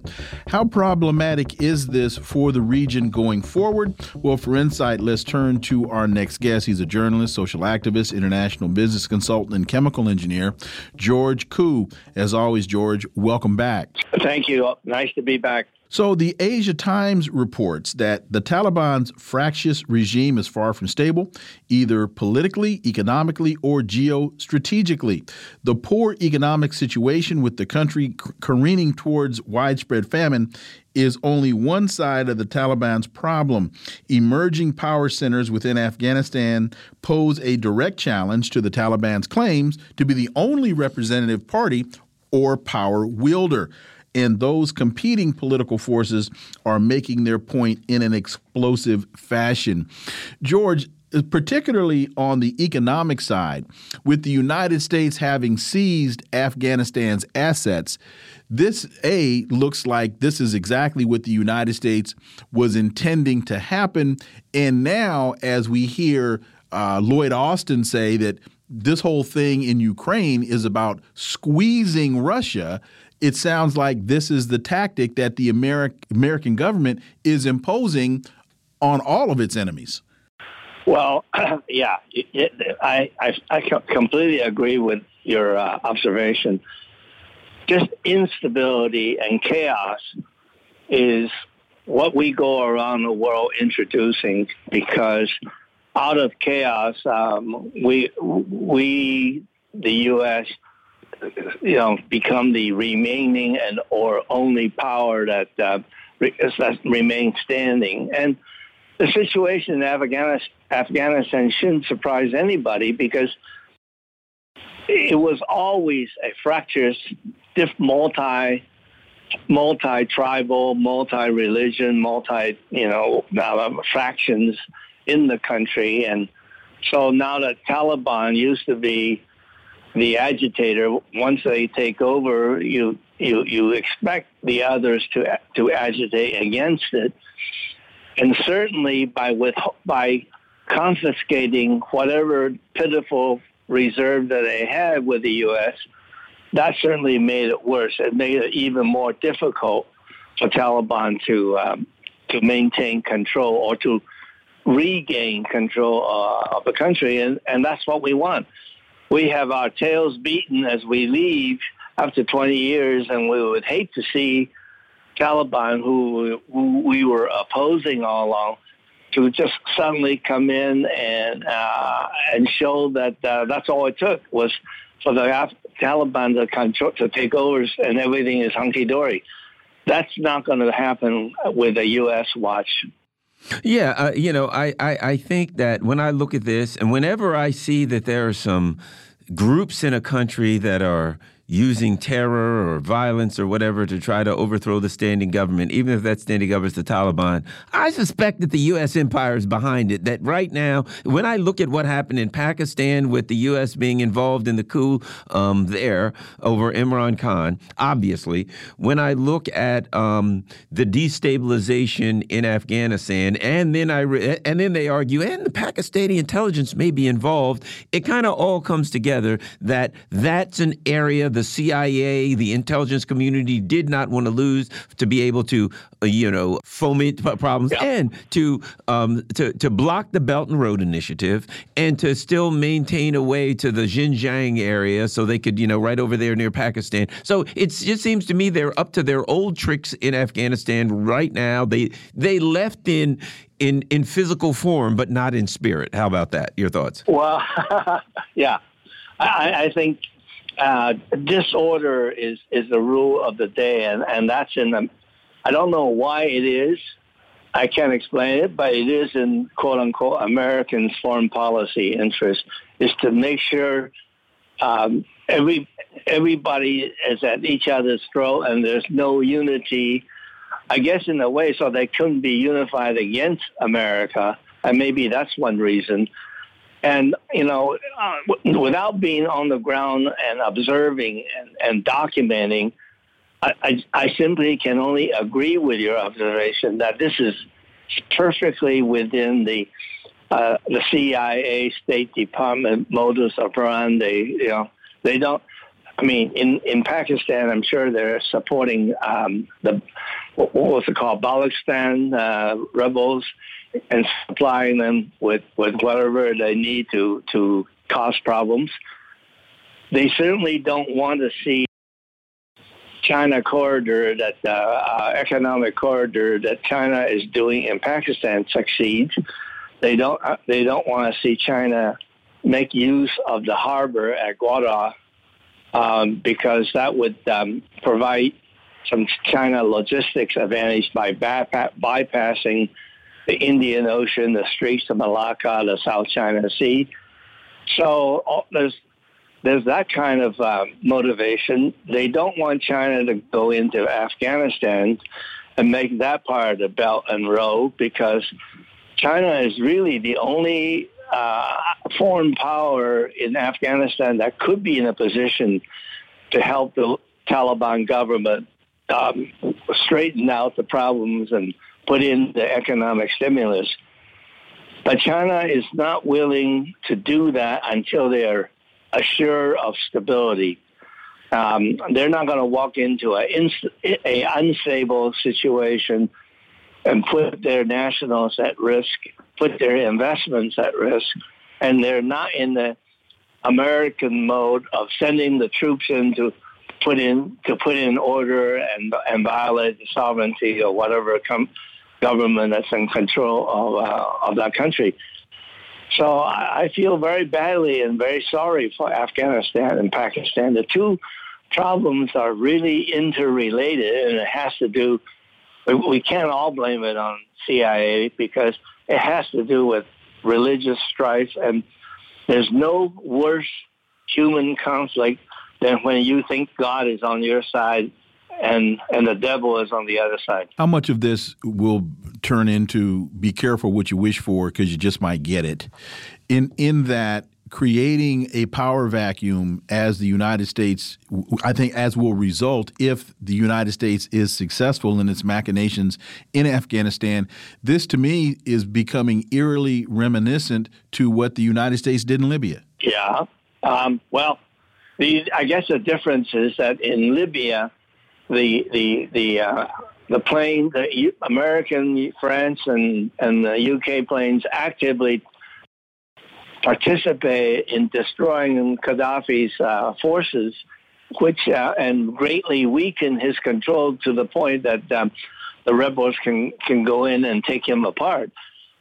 Um, that stage is past as far as Afghanistan is concerned, and I, I don't I don't see U.S. wanting to go in. At this point, I think the U.S. strategy is get everybody else to fight their battle and, and, and die on their behalf and fulfill their mission. What I meant by that really was the outcome. The fact that yeah. uh, Gaddafi warned Obama about the people in the north. You know, you you you take me out, you create this vacuum, you're opening a Pandora's box, the the likes of or the result of which you will not be able to control.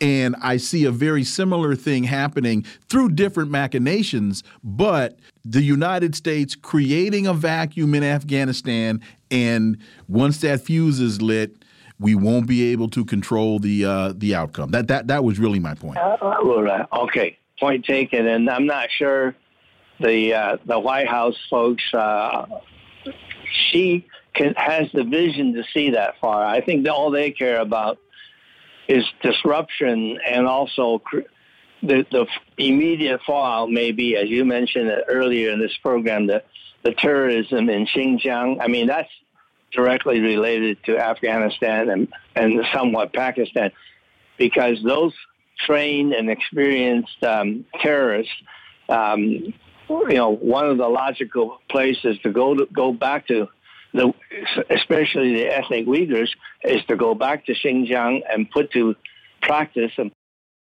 what they have been trained for, and um, you know, where else can they practice their um, I also think we're seeing, you know, an empire that's in real trouble. I mean, you see what's happening in Ukraine. You see this Solomon's Island debacle. Um, the um, basically the left and socialist um, democratic socialist um, uh, forces are just taking over all over in Latin America, and uh, anti-imperialist forces in Latin America and um, and the Caribbean. And here they're stumbling and bumbling, trying to hold back the forces of independent nations such as Imran Khan and et cetera. It seems to yeah. me that this is just a desperate, it's almost like a drowning man reaching in every direction to grab anything he can to pull himself out of the water. Your thoughts? Yeah, well, I think you, you're bringing up Solomon Island as a really excellent example because Australia and the United States pay virtually no attention to Solomon Island uh, uh, for many, many decades, and, and they throw a crumb over there ostensibly to help them. And all of a sudden, when Solomon Island decides to turn to China for assistance, uh, and China then know, and then enter a security agreement so that the investments in Solomon Island will be protected. All of a sudden, U.S. Throw, start to throw money at Solomon Island. I mean, after the fact, they I think more than um, like ten times more aid to the island that's not the main island, but one of the side islands that's known to be anti-China and pro-Taiwan. You know, instead of I forgot the number now, but instead of something like fifty thousand dollar aid, they end up with what, what a quarter of a million. Or in any case, the ratio is right. The numbers, I'm I'm not sure what it is. So, same thing is happening around the world. In Latin America, the U.S. has always considered that to be their own backyard, and they don't need to pay any attention. They don't have to do anything. And now all of a sudden, China is there to help with the infrastructure, help them develop the economy, and it's probably going to be too way too late for the U.S. to do anything about it. And so, to Garland's point about the flailing empire and and the the gasps of the drowning man, I, I you know we say on the show all the time, imperial hegemons don't go quietly into the night. Well, that certainly is a is a source of concern because the the extreme scenario that you're hinting at is is possibly a nuclear holocaust to uh, to em- emphasize the last desperate gasp of the United States. I sure hope that won't happen, but uh, you know, um, when it happens, if it happens, and when it happens, it, it may be a little too late for the American people to finally wake up and say, "Boy, we sure got, we sure have to change the rules of the game. We're going to have to get rid of the military and industrial complex and make sure that they don't get rich on warfare and on, on, on conflict. I think the one saving grace, if there is one, as odd as this may be, is that if we are fortunate enough this is going to sound weird. There'll be such an economic collapse prior to that happening that the uprisings from inside Europe will take the really take the U.S. empire apart in that that that Europe will collapse as part of its you know it's the biggest part of its um, machine, and that the same may be true for us because the the, the, the economic collapse is going to be horrific. Your thoughts? Unfortunately, uh, uh, first of all, I agree with you, but secondly a weakened EU or a torn apart EU is actually fits with what U.S. and U.K. would like to see. They don't want a, a rivalry uh, in uh, in EU. So, so it's a good news, bad news situation from the U.S. from the Biden administration's point of view. I think what's going to be very interesting to watch is the midterm election and, of course, the next presidential election. Whether what will happen uh, in those situations. And, you know, ironic, in the meantime, somebody needs to explain to me why the dollar is getting stronger, not weaker in the near term. Boy, I sure can't figure that out. we got to get out. George Koo, thank you so much for your time. Greatly appreciate it. Thank you. Nice to be with you guys. Folks, you're listening to the Critical Hour on Radio Sputnik. I'm Wilmer Leon, joined here by my co host, Garland Nixon. There's more on the other side. Stay tuned.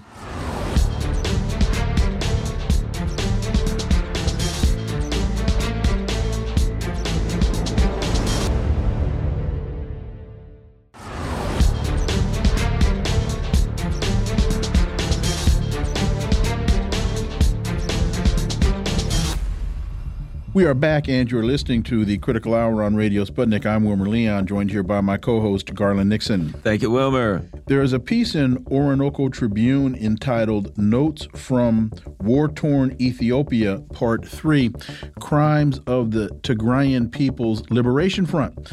The discovery of mass graves and underground prisons in Ethiopia has exposed the crimes of the Tigray People's Liberation Front, or TPLF, the U.S. puppets who Ethiopia for 27 years with divide and conquer ethnic politics from 1991 to 2018 when a popular uprising forced them from power.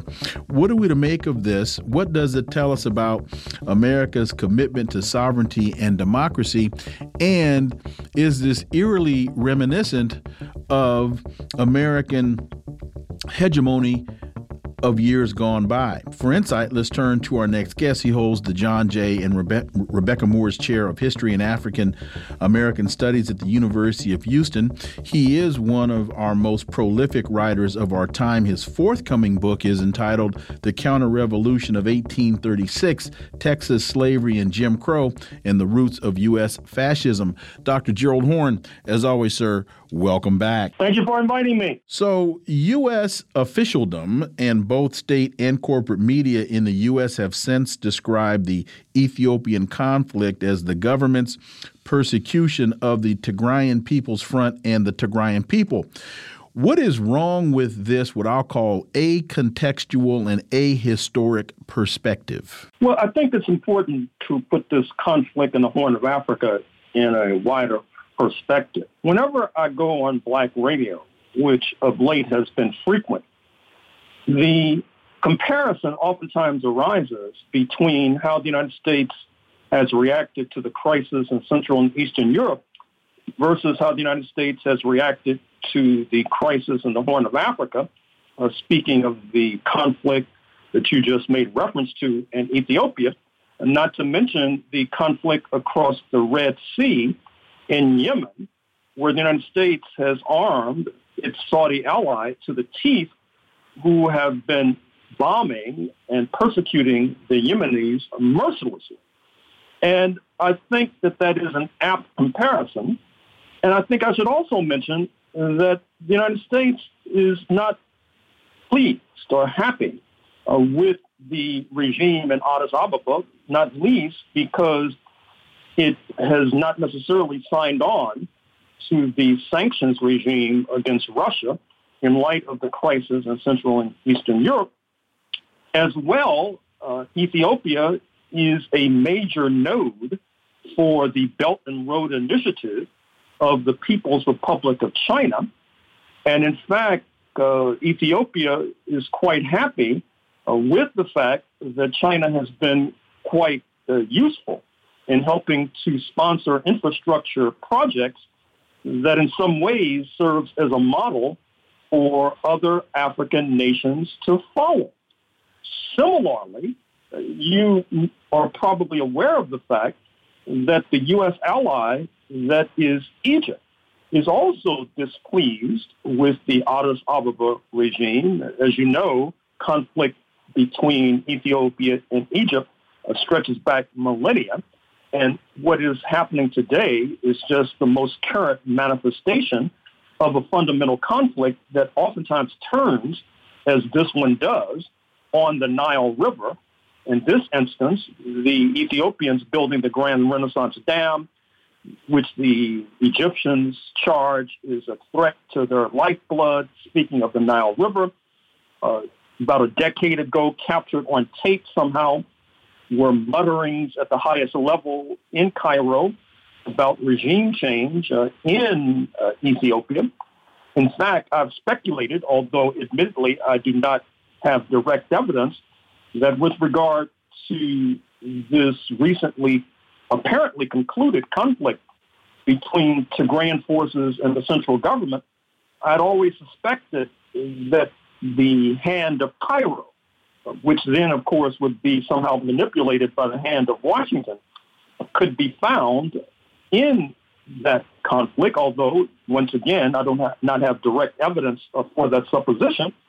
But in any case, I think that's part of the context that needs to be understood when one seeks to parse this conflict in the Horn of Africa and Washington's response. You know, I think there's another article, but I think this is all one issue. There's another article, Canada and the Overthrow of Kwame Nkrumah, that discusses Canada's part in that, but it really gets into detail. And one of the important things I think that they discuss is that Kwame Nkrumah and a number of other African leaders and world leaders at that time that were pushing towards non alignment. And we're hearing that word today about particularly India. So, your thoughts on um, uh, Kwame Nkrumah, on the story of what happened with him and Canada's involvement, and how that relates to the issue of non alignment today? Well, I found that article to be quite intriguing. It confirms much of what we already knew. That is to say, the Nkrumah regime in Accra, Ghana, West Africa, was targeted early on by the North Atlantic powers. Uh, Kwame Nkrumah, as you know, was educated in part in the United States at Lincoln University, the historically black school in Pennsylvania, was quite close to many black Americans. And in fact, when he came to power in 1957, uh, he opened the door to a major influx of black Americans, which ultimately included uh, W.E.B. Du Bois and his spouse Shirley Graham Du Bois, uh, Maya Angelou, the late architect uh, Max Bond from Harlem, amongst others. He designed for example, the Schomburg Library on 135th and Malcolm X in the heart of Harlem, a, an architectural jewel. And the fact that Mr. Nkrumah was opening his doors to black Americans, many of whom were on the left, uh, speaking of Du Bois, speaking also of Du Bois' comrade, W. Alpheus Hunton, uh, who, like Du Bois, was a member of the U.S. Communist Party, uh, that uh, led to a fevered response uh, in Washington, ultimately led to the early 1966 overthrow of Kwame Nkrumah when he was on a peace mission trying to resolve the conflict in Indochina. Uh, the fact is that the Nkrumah regime was also targeted because of its attempt to resolve the Congo crisis. Recall that Mr. Nkrumah was quite close to Patrice Lumumba, uh, slain at the behest of the U.S. Central Intelligence Agency circa 1961. Uh, Mr. Nkrumah also had opened his doors to uh, other left-wing exiles from throughout Africa and, in fact, throughout the world. And uh, there were very uh, prominent and important uh, diplomatic legations from the then Soviet Union and China in Accra, Ghana. I've oftentimes thought and I'll, I'll put this out for a younger scholar, that someone really needs to do a study of the tumultuous events of late 1965 leading up to the Nkrumah overthrow in early 1966. Uh, you could begin with the fabricated episode whereby the United States claimed that North Vietnam had attacked the U.S. ship the C. Turner Joy, which then led to Congress giving a blank check to Mr. Johnson, the U.S. president, to attack uh, Vietnam, which then deepens the conflict, ultimately leading to hundreds of thousands of Indo-Chinese and about 50 to 60,000 U.S. nationals being killed before the United States is forced to leave ignominiously in 1975.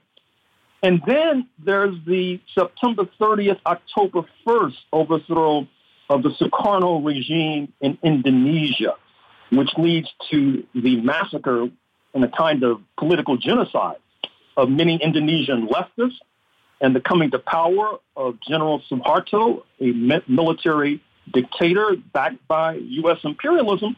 And then if you look at Africa too, prior to the Nkrumah overthrow, there are a number of other overthrows as well. The United States was really out of control at that time.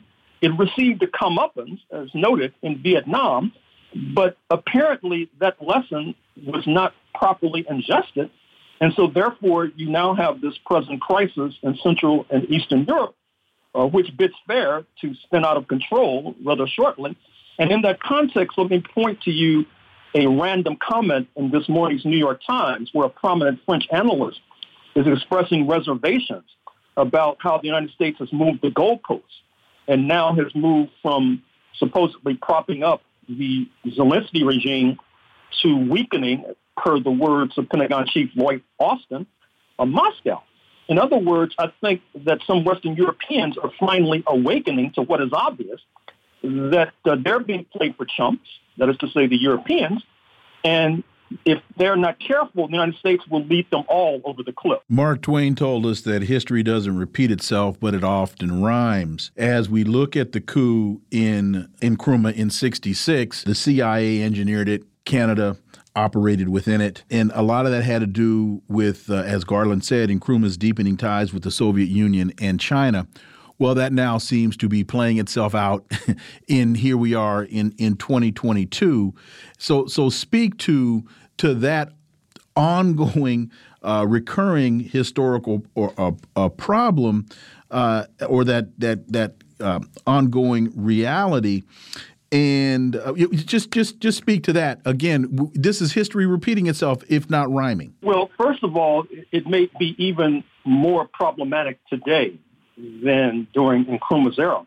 What I mean is, if U.S. imperialism and its acolytes in Western Europe uh, carry with their demented idea of somehow not only weakening Russia, but decoupling uh, from China, which has been a theme for a few years now, inevitably there will be a search for an alternative to Russian natural resources, which inevitably leads one to Africa Algerian natural gas, Nigerian uh, petroleum, uh, South African gold, South African palladium, etc.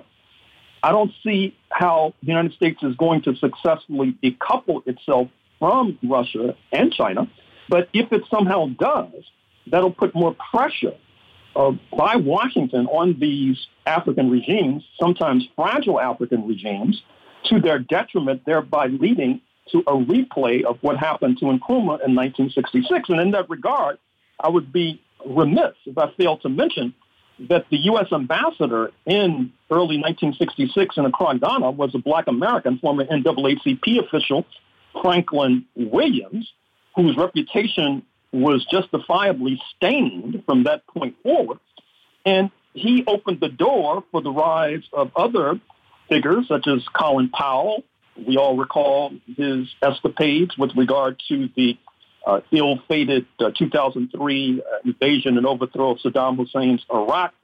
And so we need to be on guard, not only against uh, further U.S. depredations on the African continent, but I'm afraid to say whether or not uh, some black Americans may choose to play the role of stooge and puppet. And, and, to that point, and you talked about the time you're spending on uh, African American or black radio in this country. How do we equate or compare how the U.S. is dealing with the conflict in Eastern Europe now and how Russia has responded to conflicts on the continent in the past? Does that, does that make sense? Well, if, if I understand the thrust of your point. It's well known, as documented in my book, White Supremacy Confronted on the Liberation Struggles in Southern Africa, mm-hmm. that uh, part of the legacy of the former Soviet Union is a kind of affection for Moscow in South Africa, in Namibia, mm-hmm. uh, in the southern cone of Africa because of Moscow's assistance to liberation movements. There we go. And that's something that Washington has difficulty in comprehending. And as well as African Americans have a problem understanding the relationship there as well. Well, some do, I'm afraid to say. But uh, increasingly, I think that there's a disconnect between the kind of mass sentiment that uh, I hear on black radio and the votes in Congress, for example, of the Congressional Black Caucus, or the eerie silence that comes from leaders of the NAACP and other mass organizations who are hiding under their desks, uh, fearful about uh, confronting or coming into conflict with what appears to be a national consensus with regard to entering a new quagmire in Central and Eastern Europe. Dr. Gerald Horne, as always, sir, thank you so much for your time. Greatly, greatly appreciate that analysis, and we look forward to having you back. Thank you. Folks, you've been listening to the Critical Hour here on Radio Sputnik. Thank you for allowing our voices into your space. On behalf of myself and my co host, Garland Nixon, we hope you were informed and enlightened, and we look forward to talking with you all right here tomorrow on Radio Sputnik. Be safe. Peace and blessings. We're out.